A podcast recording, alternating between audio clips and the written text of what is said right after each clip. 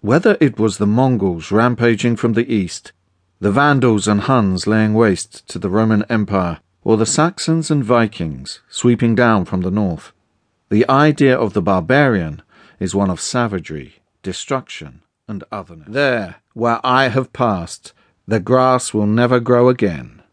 Attila the Hun. The Huns and their enigmatic leader Attila are amongst the most famous of all the groups of barbarians that roamed Western and Central Europe in the first millennium AD.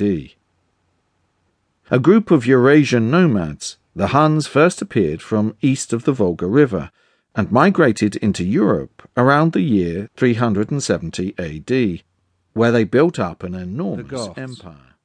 The thicker the hay, the easier it is mowed. Alaric, king of the Visigoths. The Goths' influence on European culture has been one of the strongest of all the barbarian groups that roamed Europe during the first centuries AD. From architecture through horror fiction to street fashion, the term Gothic still resonates in modern culture. There is no doubting that the two branches of the Goths, the Visigoths and the Ostrogoths, played an important role in the fall of the Roman Empire and the emergence of medieval Europe.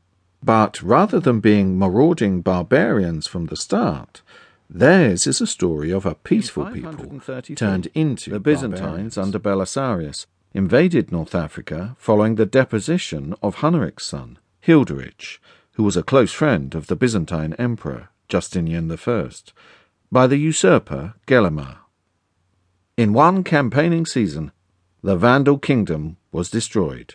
Rome again ruled the area and restored the churches to the Roman Catholics.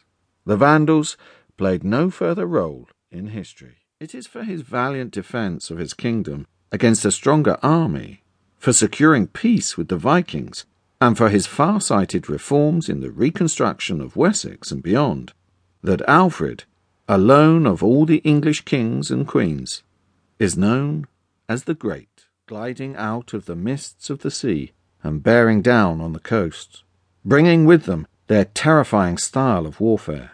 Each longboat would be part of a fleet carrying an army of hungry, thirsty warriors sailing across the North Sea, a war machine like nothing else in northern Europe at the time. The first Viking raid on England was on the 8th of June, 793, when Vikings destroyed the abbey at Lindisfarne a centre of learning that was famous across Europe. The Mongols were devastating in their attacks. Because they could maneuver a galloping horse using only their legs, their hands were free to shoot arrows.